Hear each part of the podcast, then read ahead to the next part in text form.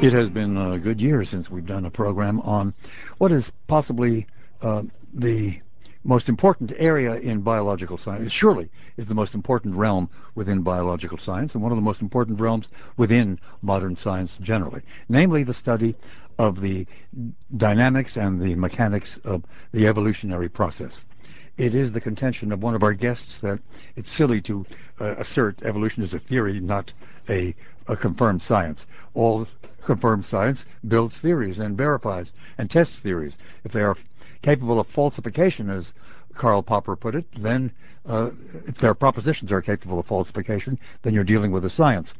And the major propositions of evolutionary theory have not been falsified.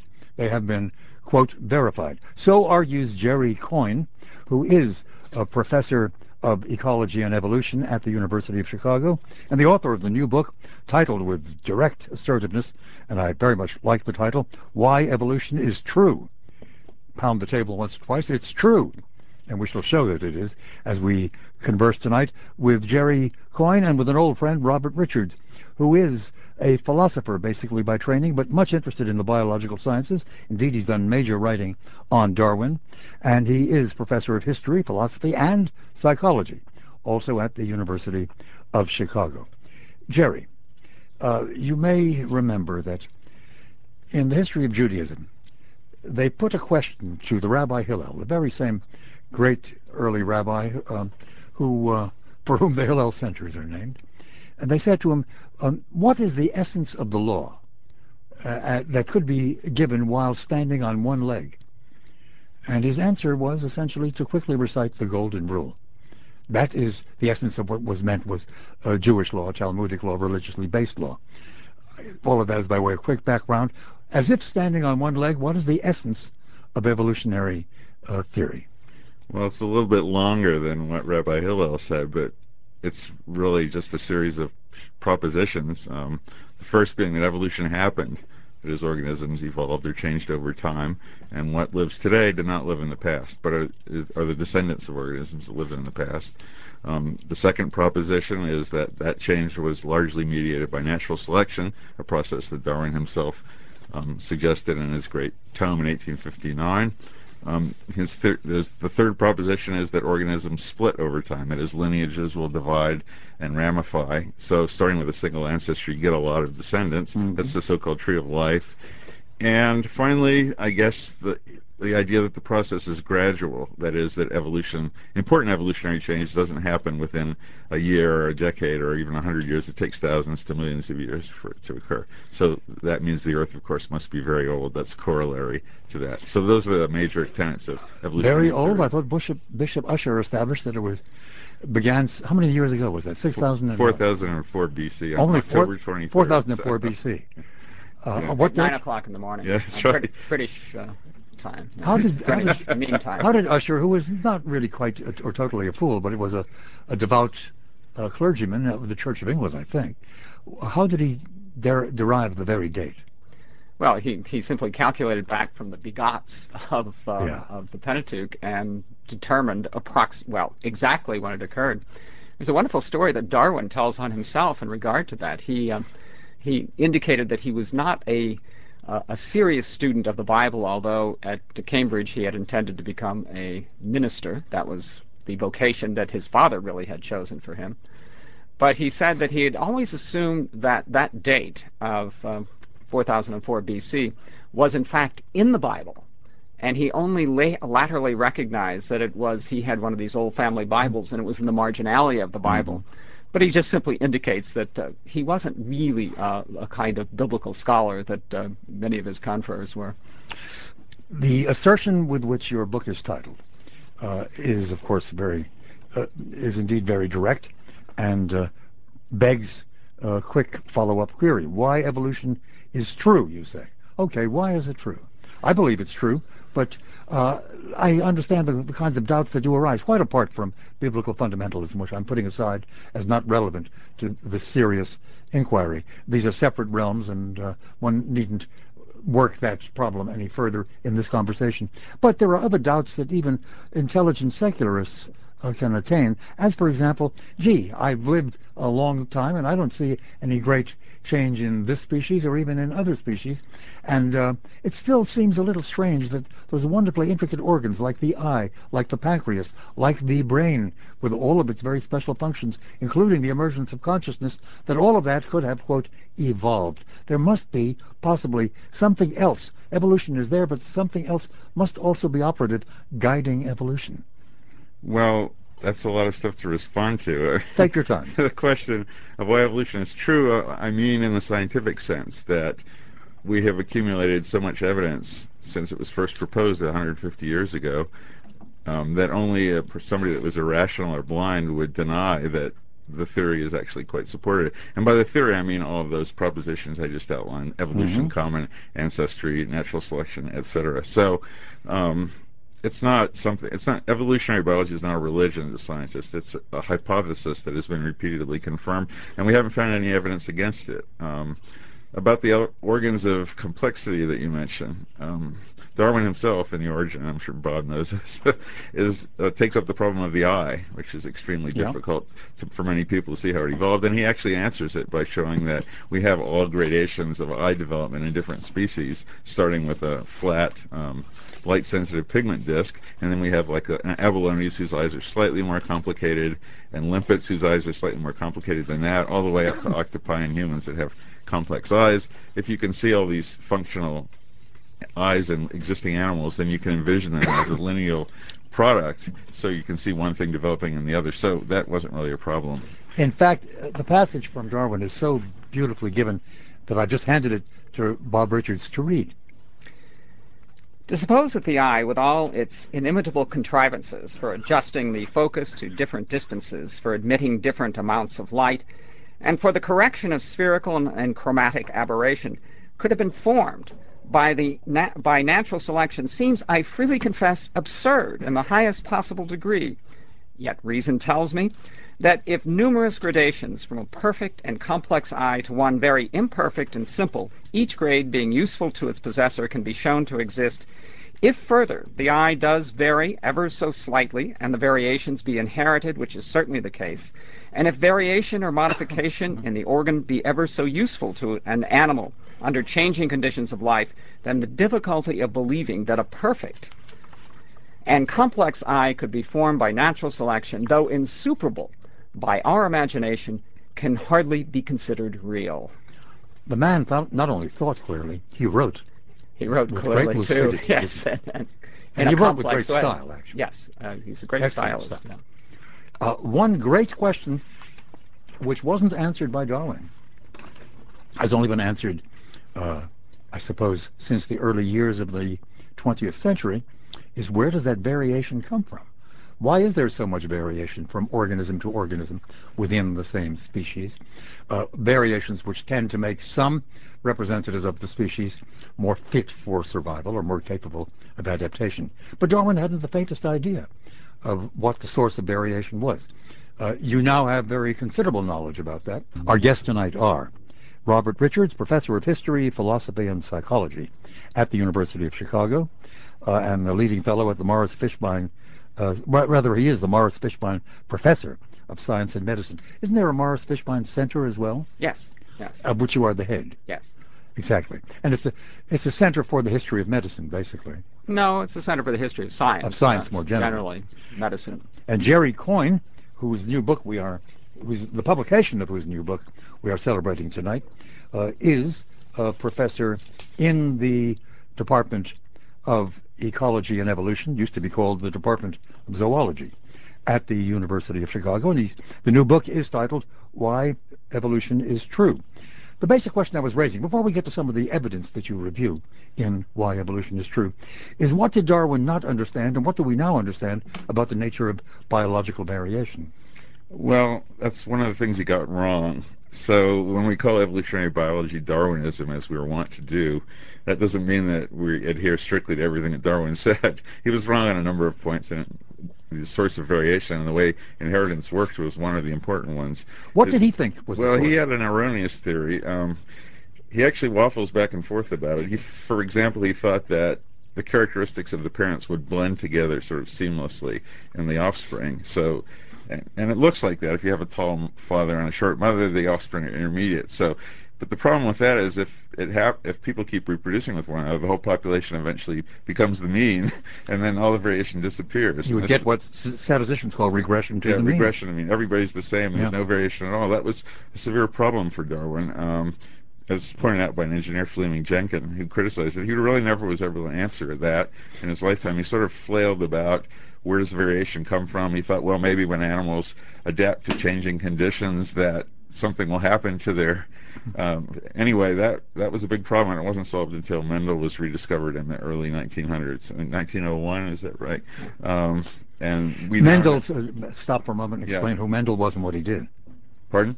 Explain who Mendel was. Oh yeah, sorry, I'm taking it for granted. Uh, Gregor Mendel, the um, the Czechoslovakian monk who did breeding experiments in the late 19th century and wrote up papers about them, which were largely ignored until they were simultaneously, simultaneously rediscovered in, I think, 1901 by three people. And that's when genetics really started. And it was quickly realized thereafter that this solves the dilemma that Darwin had where the variation came from. His stuff on recessive and dominant genes and so on. Yeah, and also shortly thereafter we discovered about mutations, which are actually the source of all the variation, and we didn't have to resort to sort of hokey theories. What is a mutation? Um, it's a change in the DNA, usually in the triplet code that alters what a gene does. so we haven't fully understood mutation and thus variation itself until uh, the uh, until the decoding of DNA. Yeah, on that precise level. I mean, we knew enough about genetics by the 1930s and 40s to be able to incorporate it together with Darwin's theories and what we call neo-Darwinism, which is the synthesis of sort of genetics, natural history, and the observations of Darwin. And so that's the theory that we really talk about when we say evolution yeah. is true. It's not exactly what Darwin said. It's pretty close to what he said, but it, it has all the advances. So Watson and Crick really gave us the key to fully understanding variation. What is the key? Watson and Crick gave us the oh, key. Oh, uh, well, we now, yeah, they gave us the key to understanding precisely how it works. That is, a mutation is the change in one of the four bases of the DNA code, mm-hmm. A, C, G, and T. And now we know how that works. But we had a pretty good idea before then that you know variations were mutations that they occurred in the genetic material. We just didn't know what the genetic material was exactly. Until what do we know about the rate of variation? How much variation goes on? How much variation goes on? Well, quite a lot. And I guess variation is of two kinds. Ultimately, mutation is the ultimate source, but mm-hmm. recombination uh, uh, during um, reproduction is one of the other sources of variation, at least manifest variation. This is the mama daddy combo. Right. And its consequences. Yes. Yeah. So, I mean, Darwin recognized, and as we still do, that uh, parents produce offspring that are very much like the parents, but not identical to the parents so that there's variation with every uh, reproduction. And it's that small kind of variation that uh, natural selection works on uh, incessantly and continually. Now, how can one really demonstrate that? Um, Easily. I was well, I was about to say, how can one demonstrate that with the species Homo sapiens? But maybe the best way to start uh, is to is to talk about research which demonstrates that with other organisms that have a much shorter shorter life cycle, so you can do many many generations in a month or in a year rather than just uh, well, one. I mean, one of the ways that Darwin years. demonstrated it is through uh, artificial selection, so that you can take uh, organisms that are of one morphology, one shape, one character, and in a relatively short period of time, you can change them rather dramatically. So this is in the breeding of dogs, breeding of dogs, breeding of pigeons, cows, sheep. Uh, these are the kinds of things that Darwin really mm-hmm. was quite well acquainted with. Uh, one of his friends, uh, Sir John Sebright, said that he, who was a pigeon breeder, that if you wanted a beak, he could produce one in about three years. You know, give the specifications, and he would produce a pigeon having a beak of that character. How would he do that? Uh, by breeding from pigeons who had some small uh, changes that were in the right direction that one was looking for, and continually to breed from the offspring of those pigeons that had that um, uh, change in the right direction. He also said, if you know, if you wanted tail feathers of a certain kind, that would take a little longer, five years perhaps. But it it did appear to Darwin, and I think to animal breeders, that artificial selection while it wasn't quite like uh, the animal was silly putty, you could really mold the animal in a variety of ways. And all you have to do is think about the uh, infinite variety of dogs, breeds of dogs, from uh, dachshunds to Great Danes, from Pekingese uh, to wolfhounds. And if you assume that basically, and I think there are a couple of views about the origins of dogs, but they came from one Ur pooch, that's a huge um, difference in the descendants of that one animal. And are those all man-made variations, man-controlled variations, or do, do they happen in nature, in the history of dogs?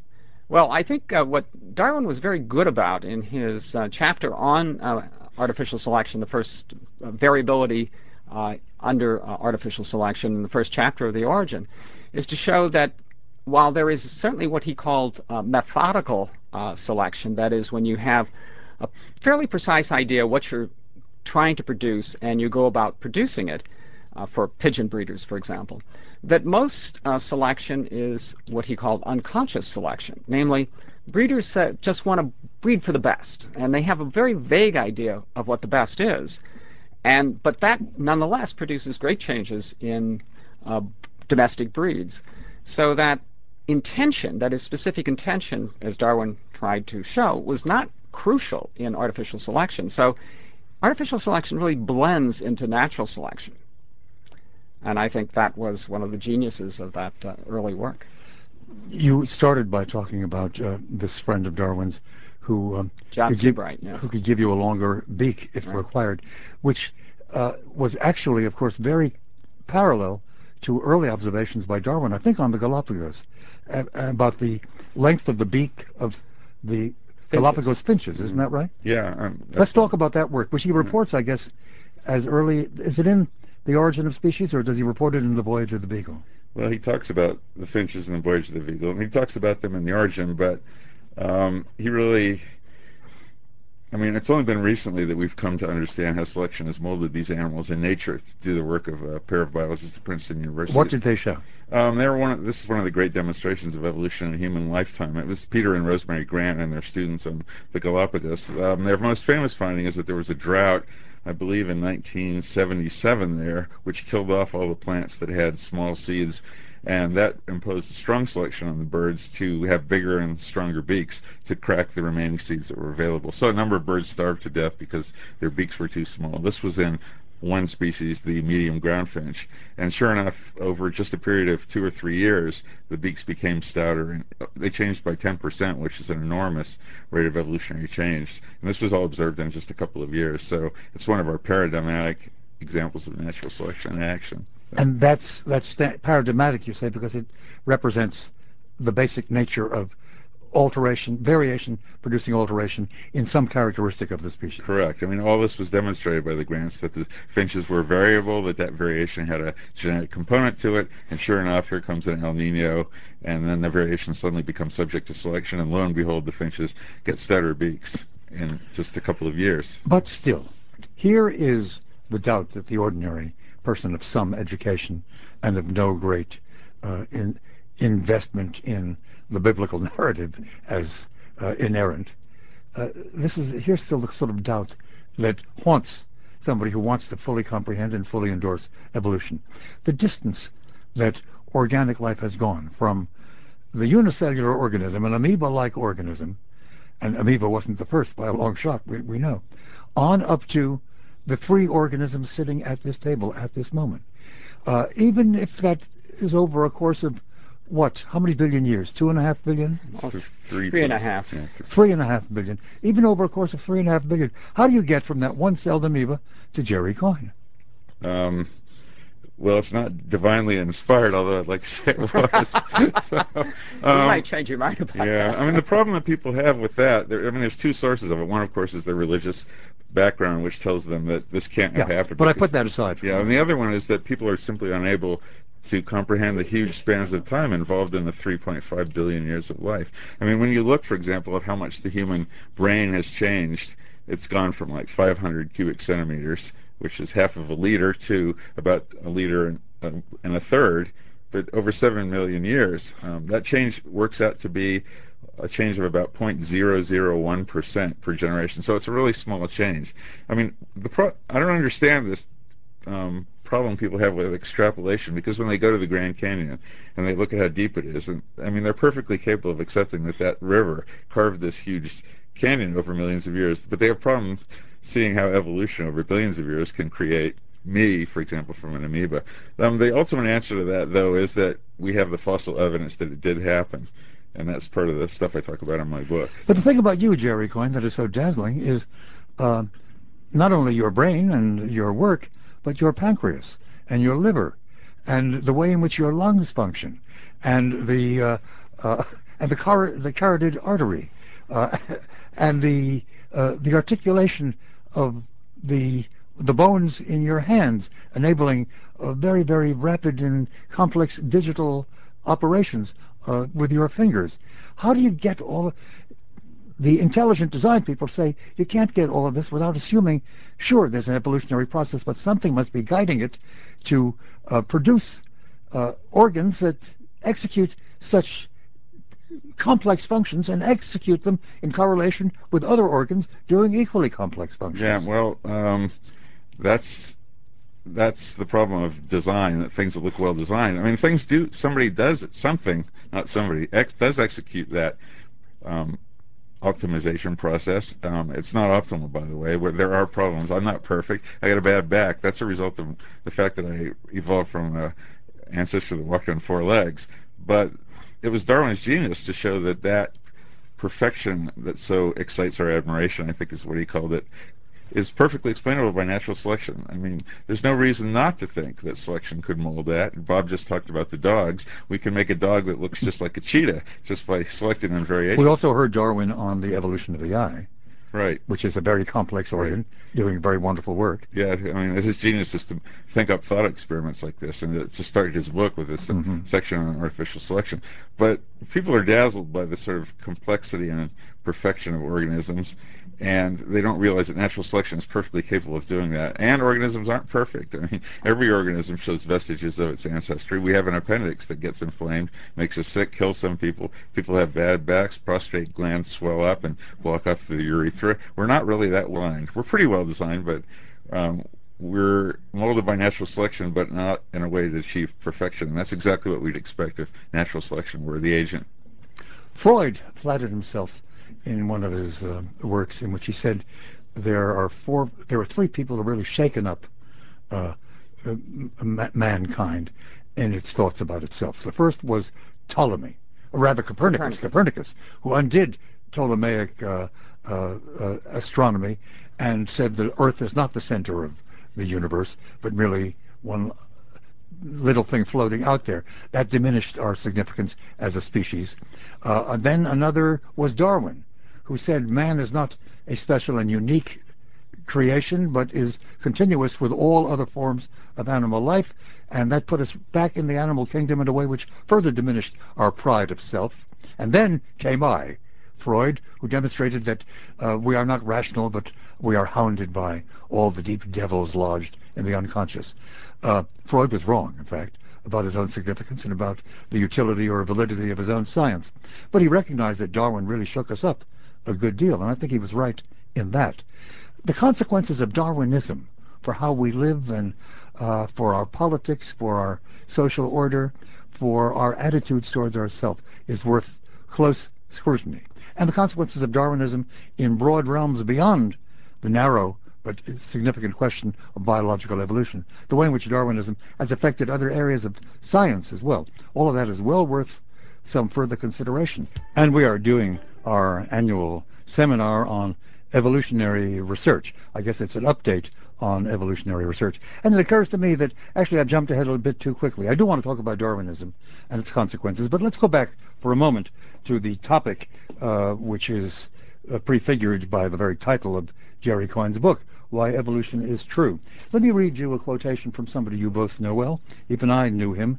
He uh, died too young, as we all agree, uh, namely uh, Stephen Jay Gould, who says, Our creationist detractors charge that evolution is an unproved and unprovable charade a secular religion masquerading as science.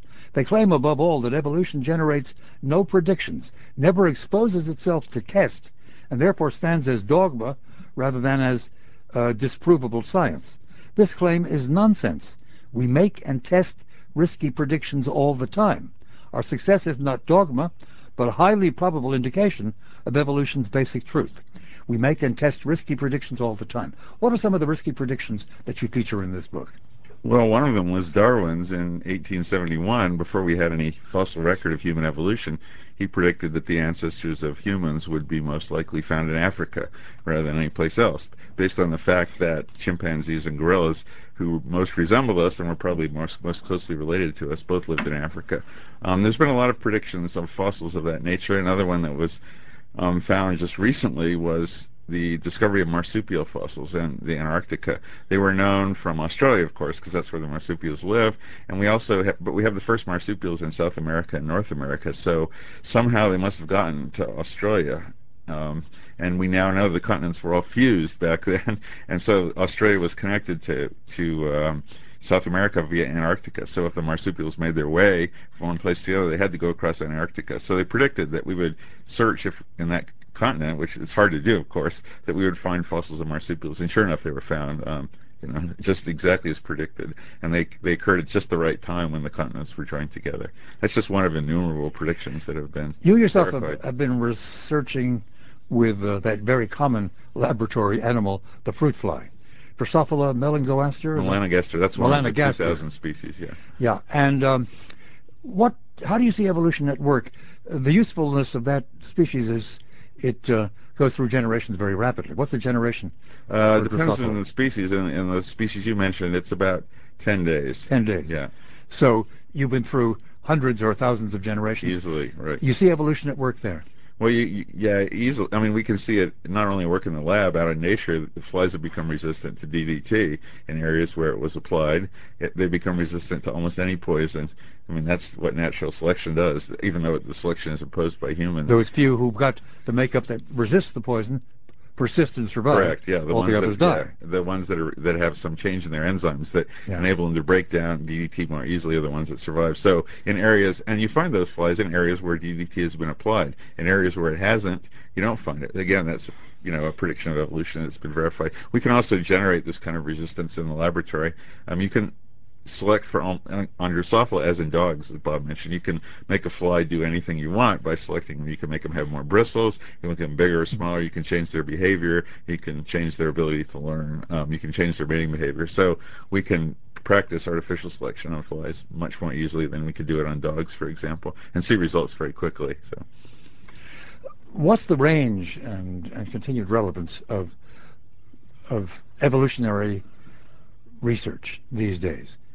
How broadly does it range? Over what questions does it particularly focus? Well, evolution touches on almost every area of biology. There's a famous quote by my great great academic grandfather, Theodosius Dobzhansky, nothing makes sense except in the light of evolution. Mm-hmm. Well, that's not really true. I mean, some things do, but ultimately, the reason why things are there, why we have a pancreas, why we have an eye, can only be explained by natural selection. So, almost any biological feature, you can ask the question about why it was there and how it came to be and that's true not just in evolutionary biology, but in physiology and the study of animals' behavior and why do animals behave the way they do, and the study of where animals are found, for example, why we have marsupials in Australia. That question can only be answered in evolution. It has relevance to our own lives as well, um, epidemiology and the resistance of bacteria to poisons. For example, the resistance of tuberculosis to almost all drugs now is an evolutionary phenomenon, an evolution of the bacterium in response to the drugs that are. There's an animal, that, that bacterium.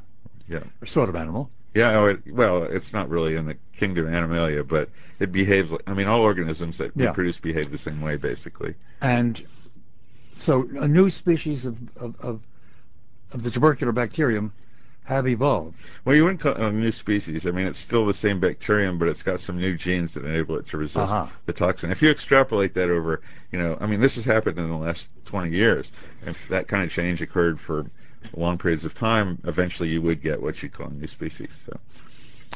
That's one of the reasons why our doctors tell us these days we don't want to use antibiotics unless absolutely necessary. That's right. I mean, antibiotic resistance is the greatest comeback you can give to anybody who says, and many people do, I've never seen evolution operate in my lifetime. Mm-hmm. So you say it happens in the distant past. Show me a case of evolution happening now. Well, antibiotic resistance is one of them, and it happens not only in tuberculosis bacteria.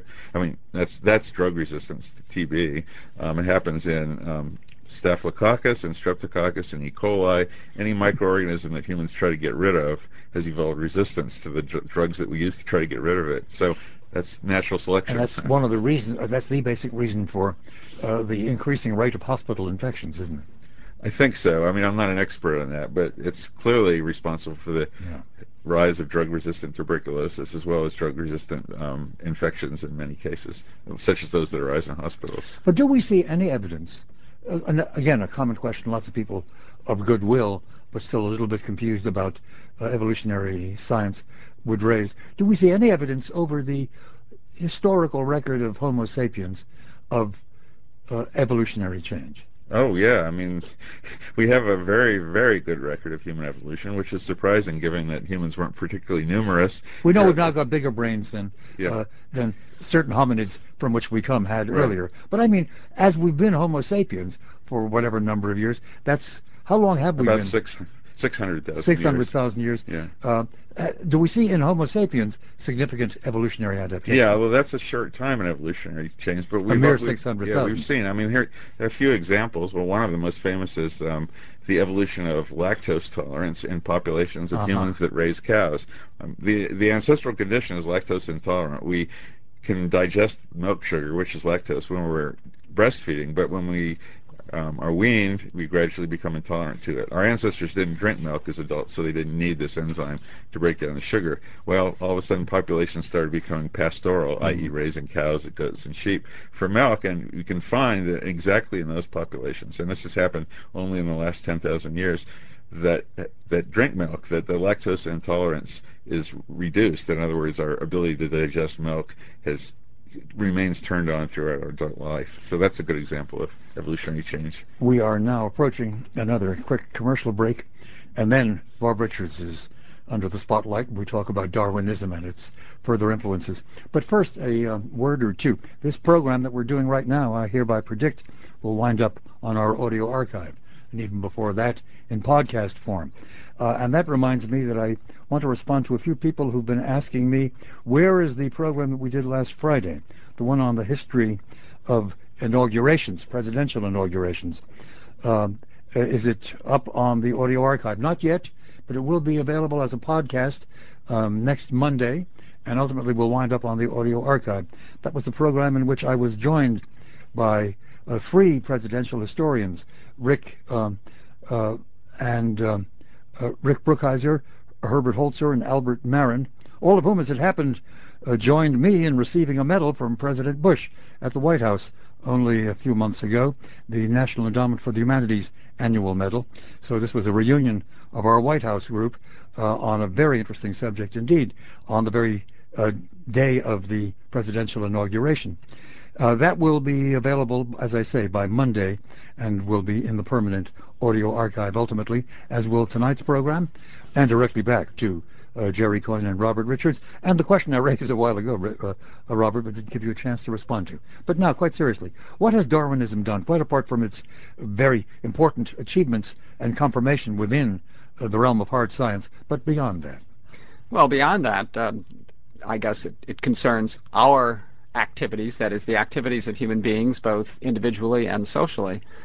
And Darwin uh, initially recognized that he had to deal with, as he called it, the citadel itself, namely human beings. So that while his theory that you find expressed in The Origin of Species really, for the most part, omits man completely, except for one vague remark at the end, uh, Darwin did that rather intentionally. He had, it, it looks like he had intended to include human beings in the expression of his theory initially. But then he recognized that people would uh, be focused on that completely, and in a certain sense, det- uh, it would detract from giving a fair hearing to the theory as a whole. So he, he avoided talking about human beings, although his notebooks uh, prior to the publication of The Origin are filled with considerations of human behavior, human social behavior, and particularly human morality.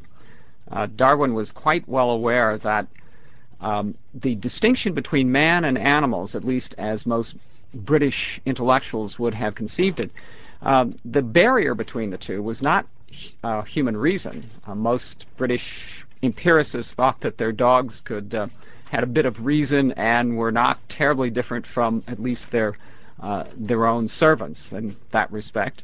So that there was a continuity there, but what mm. there where continuity was missing is in uh, moral behavior. That um, human beings were moral, but animals were certainly not.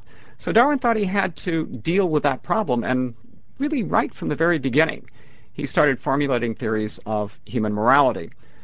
This only appears later in 1871 in The Descent of Man, when he's rather forced to consider the question because although uh, he barely mentioned man in The Origin of Species, all of the reviews of The Origin of Species that appeared uh, quite quickly uh, focused on what it would mean for human beings and human behavior and their place in the world.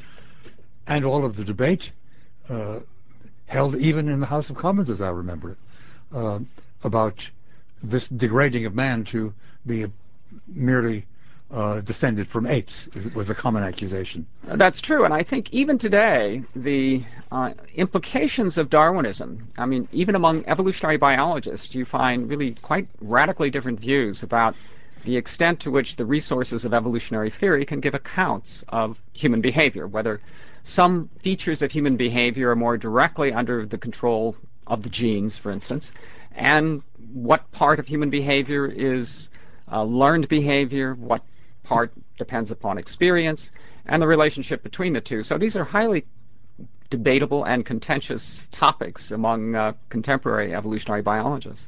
Of course, as you well know, um, what's happened in the field in which I applied my academic trade, and you've got some conjoint connection to psychology as well, and I know are appointed in the psychology department, to which I belonged for many years at the University of Chicago, uh, is the evolution of evolutionary uh, psychology, so to speak, uh, in which psychologists and others of related disciplines are asking how much in our behavioral repertoire is fixed, quote, hardwired. I think it was E.O. Wilson who may have first uh, coined the term hardwired, uh, whereas we thought it was experientially based. How much of our behavior in courtship and our uh, ways of getting angry and how much uh, of just about everything that defines us as idiosyncratic human beings is in fact of evolutionary derivation.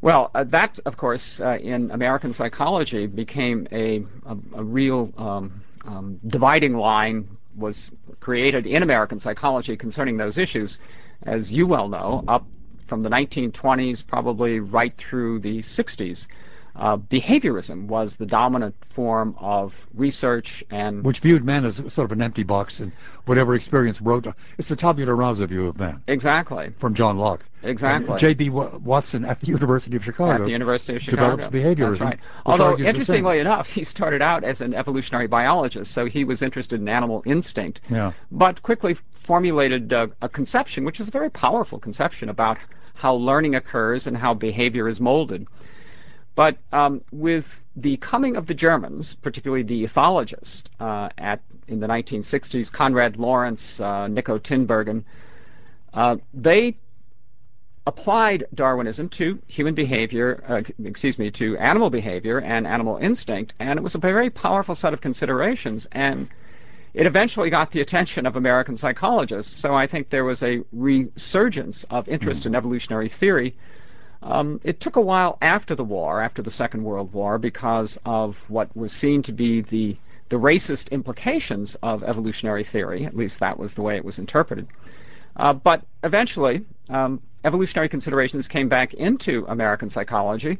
They have yet to penetrate anthropology. I must say, even our colleagues at the University of Chicago are still rather dubious that uh, human behavior, human social behavior, is amenable to uh, evolutionary considerations.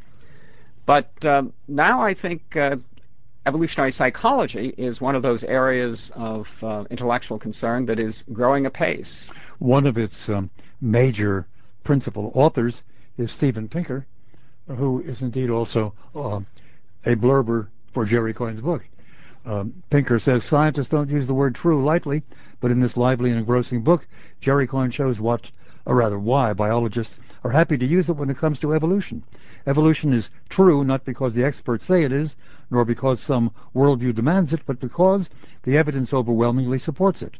There are many superb books on evolution, but this one is superb in a new way. It explains the latest evidence for evolution lucidly, thoroughly, and with devastating effectiveness. I've always thought in Pinker makes a good case for the um, hardwiring of hirsuteness as a feature in human evolution, in that he's got the wildest hair of anybody in American academic life. Well, it's as interesting because he just discovered he has a gene for baldness. They Does just, he really? They just sequenced his genome. It was in the New York Times Oh, a wonderful. few I didn't Sundays ago, and um, but the gene apparently hasn't acted. That's one of the things we're not.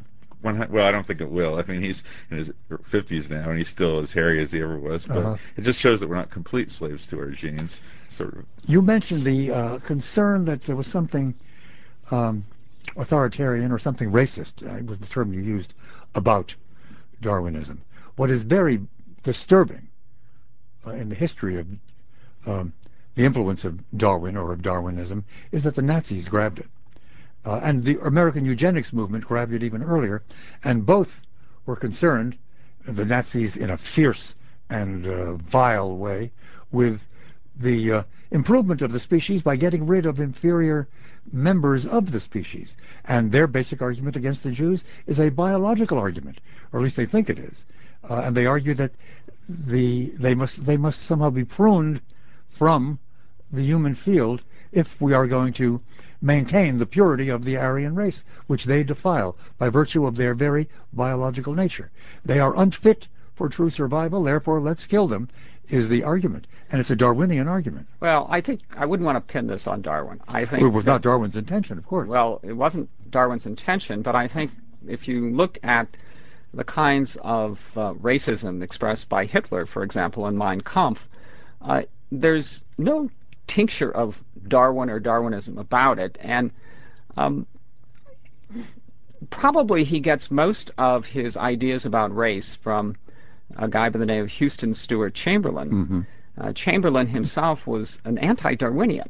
He was indeed a racist, but an anti-Darwinian racist. Um, and I think the people like, for example, Ernst Haeckel, who some think was a favorite of the Nazis, it turns out that uh, when you look at the history a little more carefully, you, you discover that the Nazis were quite opposed to Haeckelian biology and to uh, Darwinian biology because of its materialistic character. And it happened to be the case that um, uh, the communist adopted uh, evolutionary theory quite early, and therefore there was political opposition between communism and Nazism. So that it was politically tainted on the one hand, it was materialistic on the other, and I think most of uh, the Nazis were convinced that the Aryans did not come from monkeys. So that there is, um, while it, there is a, a eugenics component, um, not all eugenicists were um, Darwinians. So I think one has to separate those out a little bit, and the you know the overwhelming uh, the the other sources for Nazi racism are so ubiquitous and overwhelming um, that I don't I think it's a, a little uh, dicey to to pin this on Darwin. They may have picked up a term like survival of the fittest and used it uh, in a in a really uh, an untechnical way. Another accusation has come from the left, uh, namely that Darwinism and the theme of survival of the fittest has been used to rationalize essentially the oppression of the working class. If they can't rise out of their own fitness, then their lesser lot in life is to be tolerated and is part of nature. But you know, uh, several Herbert Mar- Spencer did argue that, in fact. Well, but but Spencer is a, an interesting case. But the Marxists, for example, adopted Darwin quite early on. Uh, uh, August Bebel, a rather famous Marxist in Germany, wrote a book in which he endorsed the Darwinian idea because what it suggested is that, uh, as it were, there can be a change of class, a change of, as it were, species over time. So classes, human classes, can uh, as it were, advance and progress. And that's one of the features of Darwinism. Whether you think that's an authentic characteristic of Darwinism or not is another question. But that was certainly one of the interpretations given. Now, you, of course, uh, Richard, uh, Robert Richards, mentioned uh, Ernst Haeckel earlier, and I've not yet had occasion to tell the world, as I now do, in fact, I'm holding it in my hand. There is a fine new book by Robert Richards titled The Tragic Sense of Life, Ernst Haeckel and the Struggle Over Evolutionary Thought. That is published by the University of Chicago. And we, um, it's time to um, tell you that one other thing we've got to deal with. You may or may not find this uh, egocentric and desirable, but it is necessary, uh, is the at- attack from the religious world, from certain sectors of the religious world, upon evolutionary theory. And I mean not so much creationism, uh, which one can rather easily put aside unless you are a fundamentalist. And we may hear from some fundamentalist listeners who would want to fault me for, quote, putting it aside. But uh, intelligent design, as pursued at the Discovery Institute in Seattle uh, and propagated around the country with strong argument from some fairly lucid and uh, verbal people representing that institute and its followers. Uh, that intelligent design movement has given a challenge within the American school system. A major case in Pennsylvania in recent years was focused on just that problem, as you well know and as many of our listeners do. So what about the challenge from the intelligent design advocates? We'll come to that right after an update on the news and a full reintroduction of our guests is called for as we continue our discussion of modern work on and modern confirmations of the general evolutionary view of uh, the origin of species and the development of species. Those guests are Robert Richards, who is professor of history, philosophy, and psychology at the University of Chicago, Jerry Coyne, who is professor of ecology and evolution, and the author of the brand new book, whose publication provides the occasion for this very program. Uh, the book titled Why, Revol- Why Evolution is True, and that is just published by Norton, or rather by Viking, by Viking. Uh, the other book in hand, also published quite recently, is the one by Bob Richards, titled The Tragic Sense of Life, Ernst Haeckel and the Struggle Over Evolutionary Thought. And that is just recently published by the University of Chicago. Robert, I have a, an unusual assignment for you. This is a role-playing challenge. I want you to represent ID, intelligent design, and offer its basic arguments to Jerry Coyne, and let's see how he responds. Well, um, Mr. Coyne, um, I want you to explain to me how there could have been a transition from the inorganic to the organic. This is a major step that evolutionary biologists just avoid completely. Now, how can this occur? Um, so I just don't understand that. So You're I, talking about the beginning of life itself. I'm talking about the beginning of life. I mean, Darwin in The Origin says that he's not going to talk about the beginning of life, but this, of course, is crucial to understanding the whole evolutionary process. And I just don't I, I can't understand this at all. Do you, Mr. ID, before we get a response from Professor Coyne, is it your sense that God breathes life into inorganic That's matter? exactly what, what Darwin even suggests in The Origin of Species. Even Darwin wasn't convinced that his theory had was completely viable without a little supernatural help. My response would be first of all that um, that's really not a critical problem. I mean, it is an important problem, but it's not critical to um, demonstrating the veracity of evolution. Um, what, evolutionary biology really takes over once we have a self-replicating organism. So the creation of that organism, or the, how it came into being, is sort of the purview of another field called abiogenesis. Um, yeah, we do not understand how life came about. I'll admit that freely. But to say that it's beyond the remit of science is wrong. We have a number of problems that haven't been solved. This is one of them. And in fact, there's a number of theories now. There's a big book that came out called Genesis, which summarizes all the different theories for the origin of life and that are being tested in various laboratories. And it's a difficult problem which we haven't solved. But to say that because we haven't solved the problem implies that God did it is simply an exercise in futility. It, it sort of eliminates all science because all unsolved problems go into the the corner of God. So. You're saying it's comparable to the critic of uh, Big Bang cosmological theory who says to the astrophysicist or cosmologist, but how do you account for that? What was there in the multi-millisecond before the Big Bang? Right. To which the cosmologist used to reply, that's beyond our science, it's beyond my concern. Well, it's not, it used to be beyond their science. Now physicists actually have theories about what came before the Big Bang. I mean, the argument that Dr. Richards, as ID person, made is a famous argument in creationism. It's called the, the argument from ignorance, whereas if we cannot explain something, then it must have been designed or brought into being by well, God. Well, do you have, as a representative of ID, any other good arguments, Barbara? Oh, I, I have several, actually, several, some of them cribbed from Jerry Coyne's book. But um, so the anthropic situation, so that you know, had the uh, physical constants uh, in the universe just slightly changed a bit, uh, we wouldn't be here. So the probability that we are here is so infinitesimally small as it's as to be negligible. The only account one can possibly give why human beings and the world are in fact present is that there was the dice were loaded, and here we are. Okay, well, I have to respond to that. That's a good one. It has a, a certain appeal to people because he's right. Um, the constants of the universe are such that if they were, if certain of them were altered by as little as two or three percent, we wouldn't be here. So we have to explain that. Um, this is another difficult problem for physics. Um, there's several explanations. First of all, one might be that these constants are constrained to be exactly what they are by certain laws of physics that we haven't yet found. The sort of theory of everything, the unification of all forces, which has eluded physicists for years. Um, there are other theories, for example, that there are many universes. They sound kind of off the wall, but physicists take these seriously because you can actually derive them from certain theories of physics, and that different universes can actually change over time or breed new universes, and only those universes that have the physical constants that permit life to occur are the product of this kind of evolution because the, it gives rise to stable stars. Only, stable, only the fittest universes generate The fittest life. universes, right. It's the sort of theory of natural selection of universes, and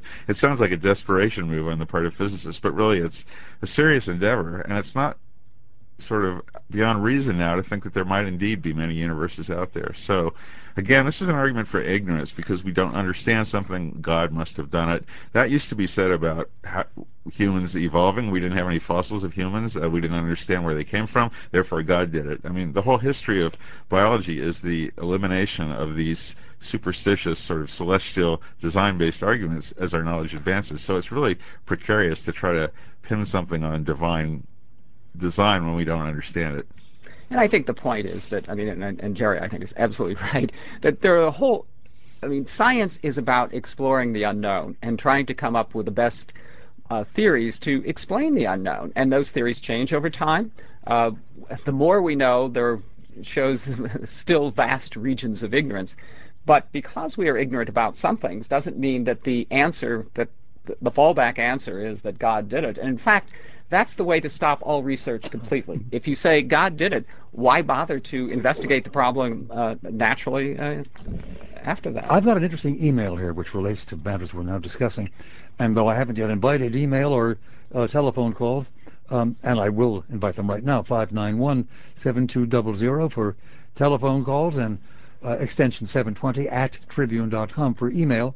Uh, I want to read this one to you right now and get your response to it.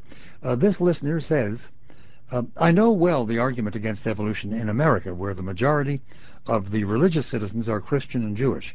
But I am interested in the views of other regions where religions where religious beliefs differ from ours. Does evolution fit comfortably enough into any specific religions so that it is preached without opposition from the podium or from the pulpit? More to the point, is evolution tolerated better by those of different religions? Well, the faith that you didn't mention was Islam, and in fact, evolution is just as problematic for Islam as it is for Judaism and Christianity because Islam has its own creation myth, and um, its evolution isn't taught in those countries. I'm not aware, actually, of any religion that is deistic, that is believes in a God that intervenes in the universe, um, actually preaching Darwinism from the pulpit or accepting it as part of that. Well, religion. but what do you make of this? Here's a statement of, uh, issued by the Pontifical Academy of Sciences and endorsed by the last pope, at least.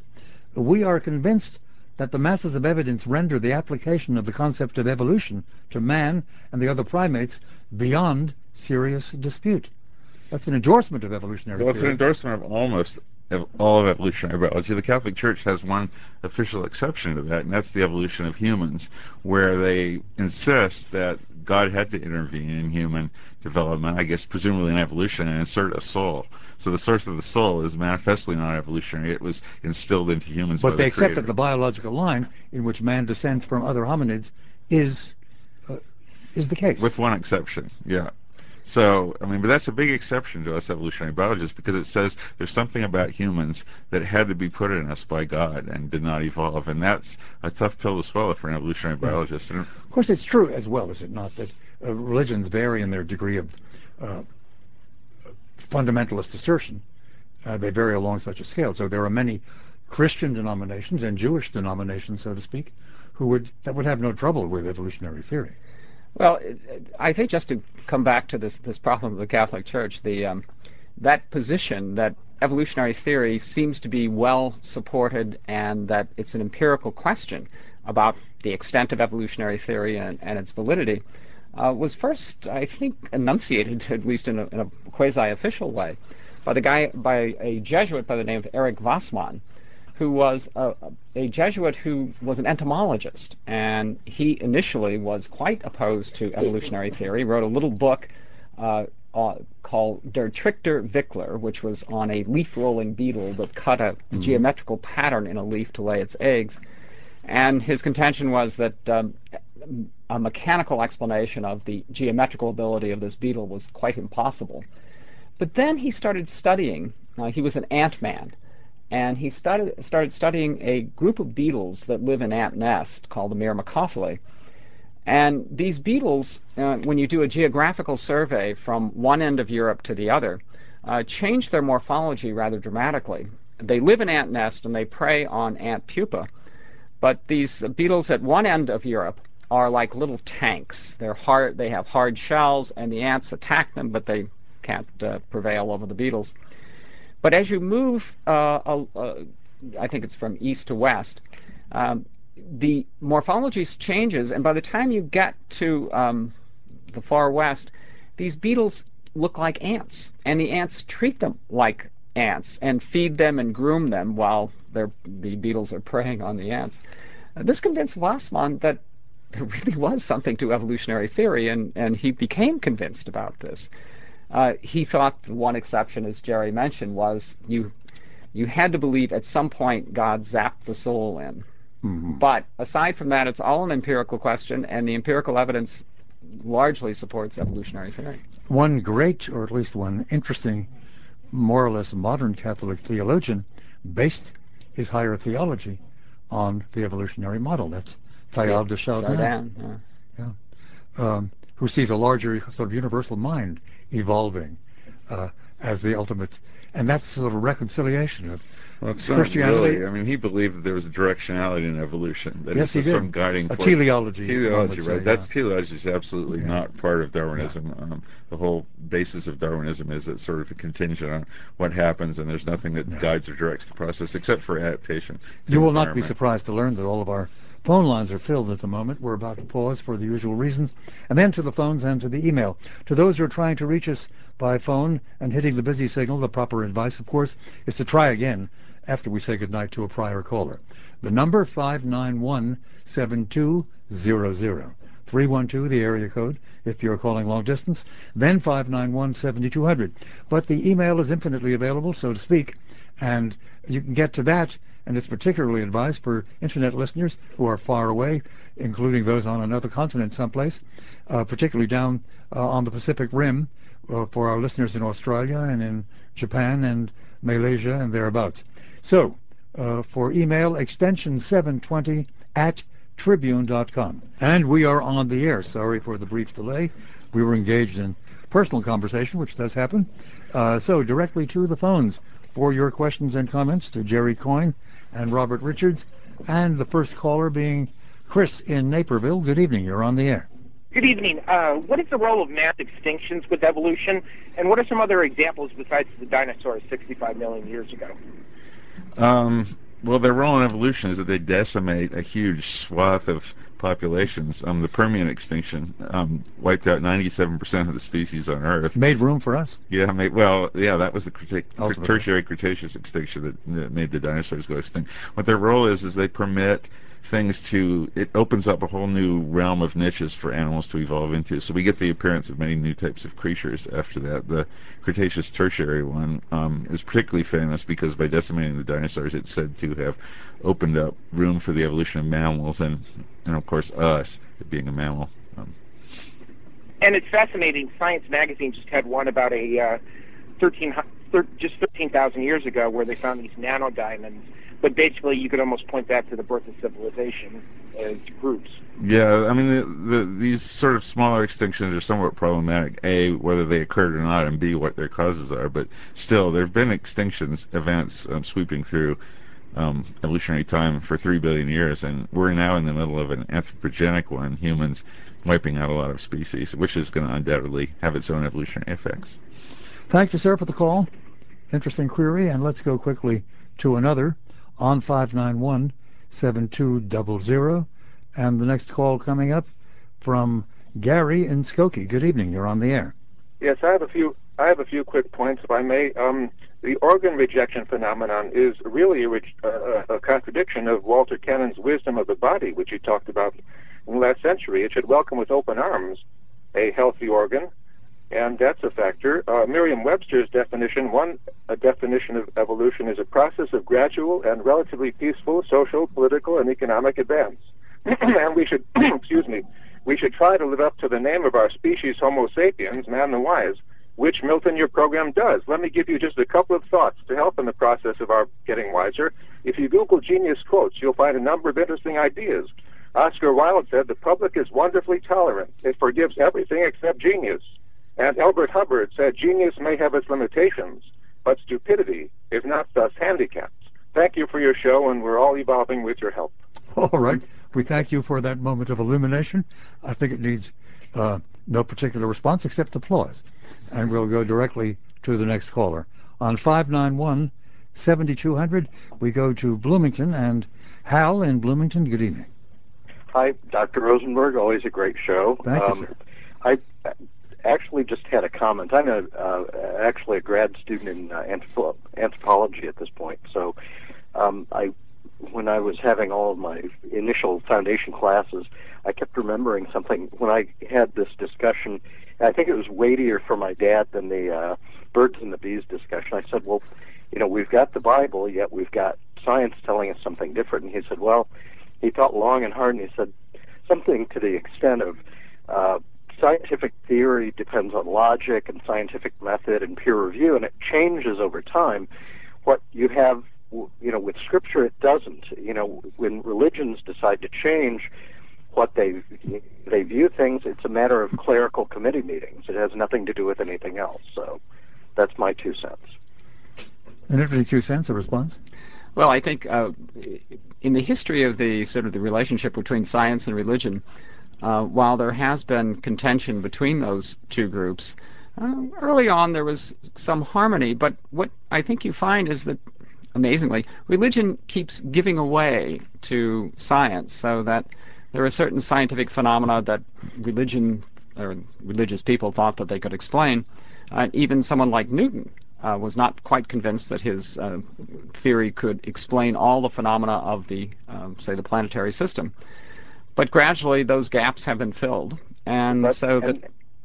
And, I'm sorry. Uh, yeah. Also, you know, you've got 500 years later, the Roman Catholic Church saying, "Well, Galileo may have had a point." That's right, know, and like that. and it, you know, there seems to be a delay of what uh, half a millennia. Uh, that's right, but at least it, it looks as though uh, those um, rather wise people in the Catholic Church have now uh, exonerated Galileo and have given some partial support to evolutionary theory. Another interesting angle in sort of uh, social evolutionary theory, if you want to extend it, is of course the question of uh, what is the survival value of religion itself. Certain institutions are virtually universal. Certain human uh, uh, uh interests take institutional shape and ideational shape universally across a broad range of societies. One of them surely is religion. uh, religion defined as some sense of the transcendent and the transcendent active in our lives, whether to be propitiated or otherwise. Uh, therefore, uh, we are hardwired to believe in the gods, so to speak. Uh, and one might ask whether that flows from something in uh, our animal heritage which requires that to sustain us, or whether possibly it is a reverberation to a larger truth that is out there beckoning to us and requiring us to give it some obeisance. Well, um, that's one way to argue for religion in modern. Yeah, there's a terms. there's a huge dispute in evolutionary biology now about whether the particulars of religious belief, that is, belief in a supernatural deity, things like that, are actually hardwired in us. I mean, it is true that most societies are religious, but there's another explanation, which I guess was Freud's, that people, we're the only animal that knows we're going to die, and we want to avoid it. So we well, construct um, an answer which gives us an afterlife, and, and that is not really, I mean, the phenomenon that causes that, the biological phenomenon, is that we know about the future and what's going to happen to us. That's very different from saying that our desire to worship at altars and believe in a god is hardwired in us. He does say that. The, the relevant book I used to teach it is the is Civilization, uh, rather the future of an illusion, uh, the Zukunft uh, eine Illusion. Uh, but uh, he makes other arguments as well. He says the, the finitude of life, the burden that we can't be everything we want to be, that we are uh, caught in uh, certain paths down which we necessarily must go uh, seems like a great tyranny.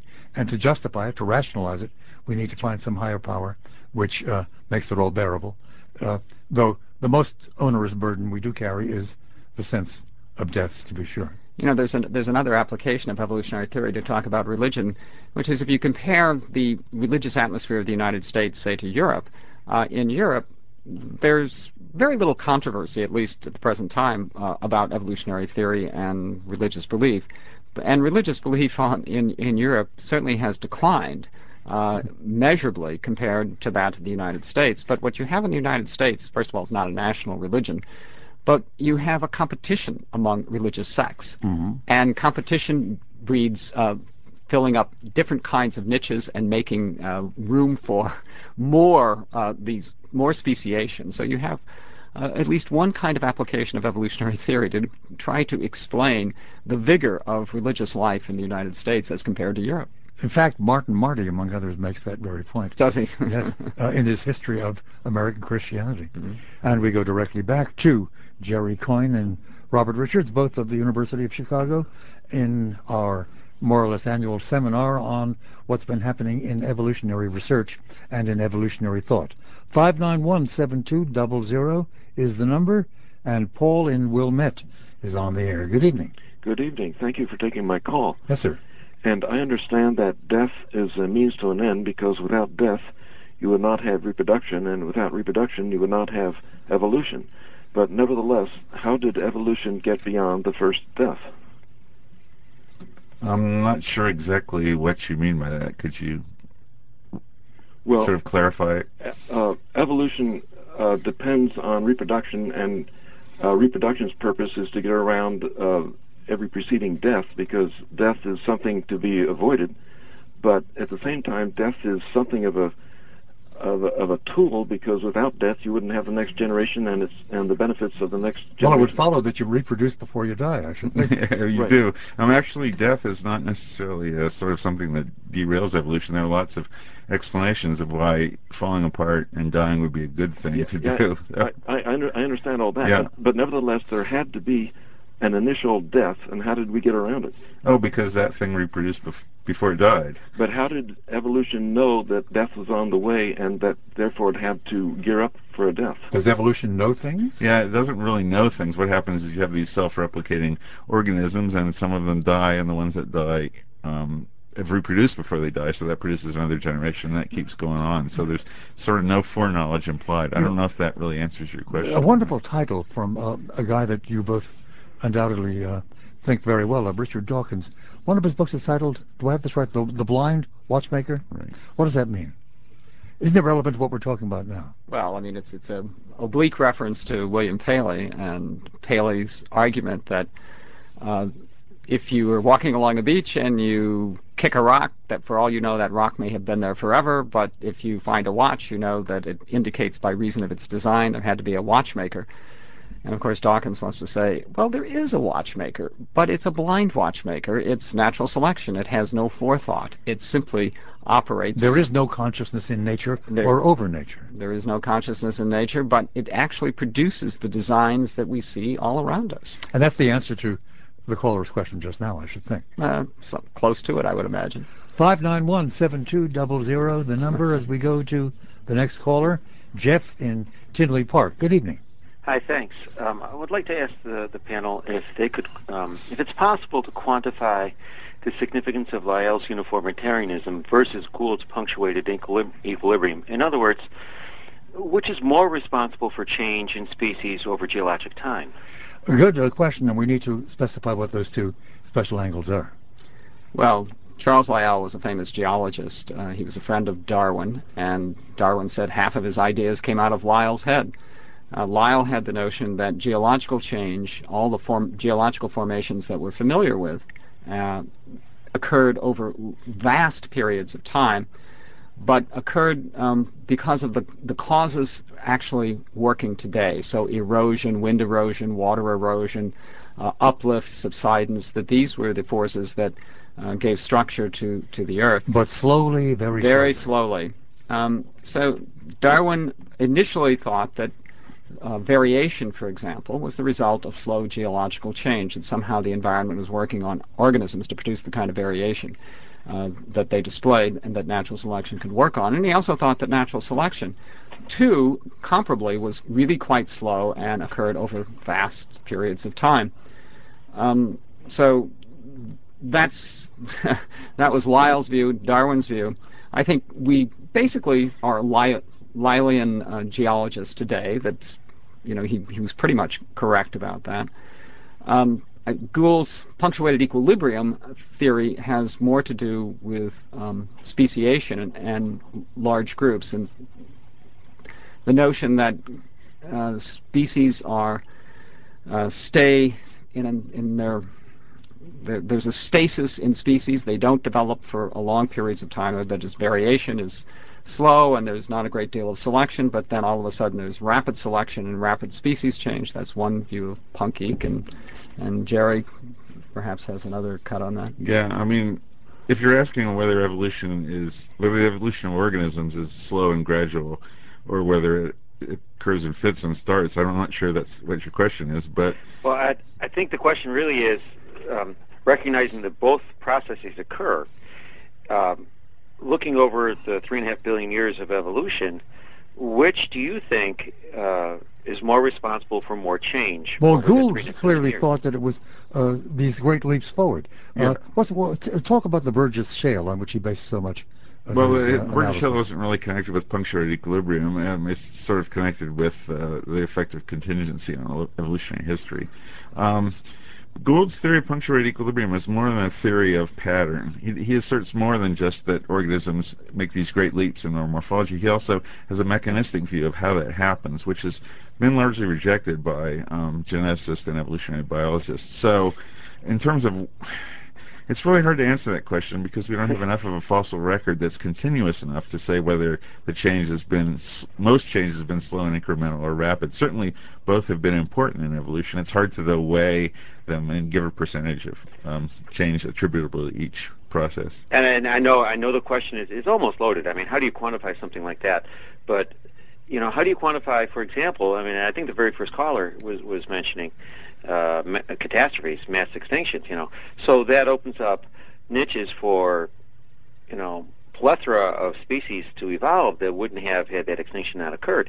Yet, you, so you have that. Yet, over huge spans of geologic time, certainly evolution is occurring. And I was just wondering, from your point of view, which do you think might have you know, and it's speculation, I understand that, but which do you think might have had more of an effect on, on species over time? You know, I'm going to take the Carl Sagan approach and say uh, it's okay to withhold judgment until all the facts are in. yeah, yeah, I yeah. Mean, I... We, we realize that we only have about one tenth of one percent of the species that ever lived, and most of those we just have single specimens. So we really don't have enough continuous record of continuous change enough of a fossil record to be able to see whether evolutionary change has been large or small. I really wouldn't want to hazard a guess on that. Uh, understood. And, and and as a geologist, I want to tell you, I really enjoy your show. You're doing a great job. Thank you very much. We thank you, sir, for the call.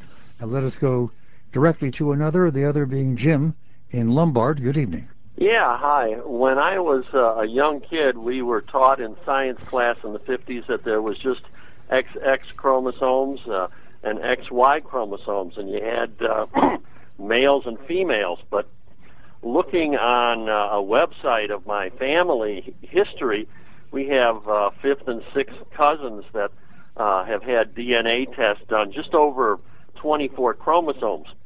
And you can see just minute little variations in the family lines, little mutations that have taken place over five or six generations. And it, it has given me a new perspective on what's male and what's female and the mutations that go along through an entire genome. It may be that certain males have female traits for muta- mutations and certain females may have some male traits because you're just combining male and female uh, as you go from one generation to another. And I can see why there's a physical basis that somebody may have such a mutation after so many generations that either they are not physically able to reproduce with somebody of the uh, supposedly the opposite sex, or cultural norms may be such that somebody of the opposite sex doesn't want to reproduce. You know, them. sir, I, like think you're sort of off into a realm somewhat metaphysical and surely beyond uh, the uh, proper scientific precincts of our discussion tonight. Uh, though I sense uh, the uh, deep interest you've got in these matters, and we commend you for the intensity of your concern and for the uh, idiosyncrasy of your thought. Time for a moment to tell you about some things to come and to do some other program business. Uh, to begin with, um, next Monday night, uh, uh, Philip Jenkins, who's a sociologist by background and is an historian of Christianity. He's done a new book of great fascination about the churches of the East, which were overwhelmed by Islam a good thousand years ago. Uh, more broadly, he is also very much into the game of speculating about the shape that Christianity is taking as it reforms itself even now and on into the future. He will be our guest on Monday. Tuesday, speaking of uh, animals and about the phylogenetic scale, we'll be visiting with three Homo sapiens uh, who have lots of animal friends. They are people from the Brookfield Zoo. And we'll talk about zoo life and about some of the interesting animals out at Brookfield. Other things coming next week. One other thing I did want to remind you of however, of course, is our program blog. Miltsfile.com is how you get to it. We put up some very interesting items only recently. Uh, Miltsfile.com, and you uh, go there quickly, and you'll find a great deal of interest culled from the uh, scholarly journals, from the popular magazines, from yet other interesting websites, and always a musical selection that you can listen to at the end. 5917200 is the number. As we go to John in Elmhurst, and you are on the air. Good evening. Good evening. Uh, two things. I wanted to point out you said that our belief in God was hardwired. Um, modern church revelations and most churches today do not have everything that God has to offer. Uh, being a Latter day Saint or a Mormon, we believe that God does reveal new things. And He has revealed that we were in existence before we came to this earth. So what we believe in as God is already knowledge to us, and we bring it with us. The second thing was that a day in God's life could be 10,000, 20,000, maybe a million years in man's life. So to get rid of God in evolution doesn't mean it has to happen. Uh, evolution can still exist, but in his time and how he decided to put it. Interesting point. Uh, uh, a day may, in fact, represent millennia of glacial time, and thus, uh, on God's schedule, you have room uh, not uh, for the mere last 6,000 years to account for all evolution, but possibly four and a half billion years for the evolution of the Earth and its creatures. Gentlemen. Yes, that was, that was my thought. I hope that helps. Well, let's see how let's see how our two guests respond. Robert Richards. Well, I, I suppose uh, the caller is uh, trying to find some compatible relationship between evolutionary theory and religious belief. And I think, depending on how you uh, define uh, your belief and what the scale of that belief is, one can make them compatible, and I think that's fine by me. Uh, I'm with Bob on this. Um, you know, good luck to you. So.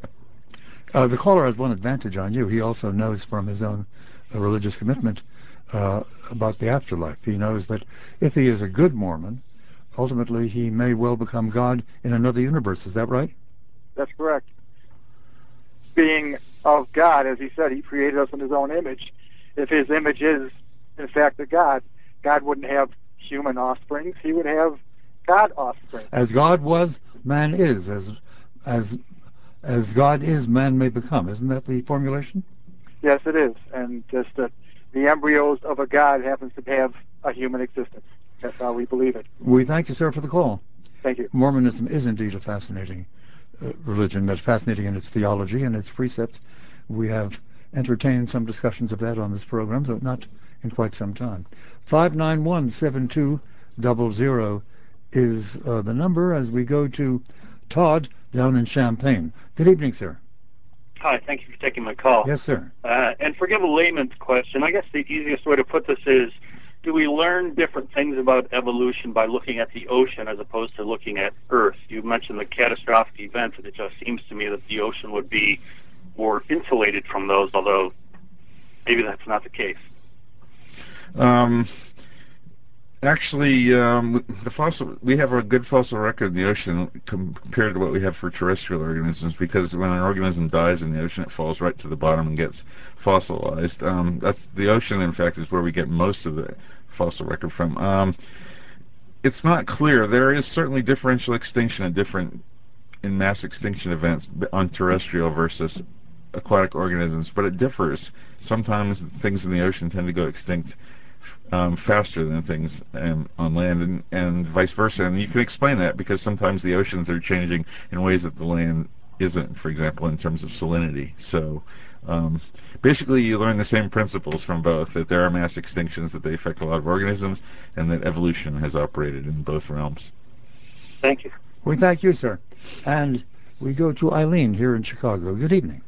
Yes, hi.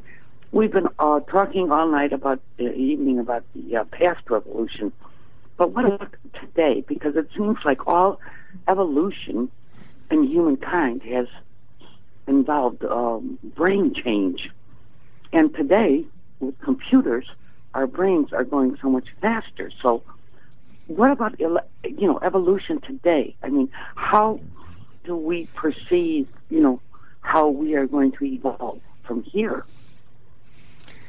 Uh, I would like a, an answer maybe from someone. Well, like I think that. there was uh, just recently an evolutionary biologist in England by the name of Jones uh, suggested that human evolution is over, that we have come to a stop in human evolution be- simply because of things like computers, namely that um, any kind of survival traits that we might have exhibited physiologically in the past and would have then been inherited by our uh, progeny, now have been taken over by technological advancements. So, for example, um, many people here, I think probably everybody at this table, wears eyeglasses, and uh, our ancestors who had poor eyes would have undoubtedly walked off a cliff, and those uh, deleterious genes or those insufficient genes would have been eliminated from the gene pool. But now uh, the pressure has been taken off keeping eyes as sharp as they might have been. So that's one view. Um, the other view is that's nonsense, namely that that um, uh, variation continues. Uh, some variation is going to be more valuable than other variations, and there's going to be change in humankind in unpredictable ways, perhaps, but uh, it will continue on. So we'll have to look back hundred thousand years from now, or maybe a, a hundred a million years from now to see what, what in fact did occur, but it's, so it's hard to project into the future. Of course, you can imagine uh, anti-evolutionists about a million years from now, uh, whatever evolution would have occurred in our species, who are very offended by the arguments of some evolutionary scientists who say that they, those creatures of the future, are descended from from mere, us, from Homo sapiens, from that inferior. Yes, they, they would take sapiens. great umbrage at that. Can we imagine the persistence of. Do you imagine? Do you think? Do you speculate, just for fun, about what will have come of Homo sapiens a million years from now? I think every evolutionist thinks about that. Um, but it's such a contingent process that it's really hard to envision. Um, one thing we can predict is that there's new selective pressures operating on humans. I don't agree with Steve Jones' um, characterization that human evolution has stopped. It clearly hasn't. There's a lot of new selective pressures that we need to adapt to. For example, in Africa, where people are decimated still by malaria and AIDS, um, there's undoubtedly going to be genetic change there. Now, whether we're going to become smarter or handsomer or more athletic, um, that's something that we really don't know. And so I think most evolutionists speculate about it, but they really come to no conclusion. Let me put one. Uh, it suddenly occurs to me to try out something on you that has confounded me in recent years. Um, I used to be a tall guy. I was six one. Uh, age has diminished me some as the vertebrae of the spine begin to tighten. Uh, my son is six five. Uh, increasingly, as I wander around the world, I run into young men and young women as well who are taller than me and are up there in six three, six four, six five. Uh, that seems to become an increasingly common type, at least in the world I inhabit, which is out on the streets and in this radio station and at the university talking with students and so on. What's going on? Well, it's clearly not an evolutionary change. It's particularly because you've observed it in your lifetime. Yeah. There's simply not enough time for that to happen.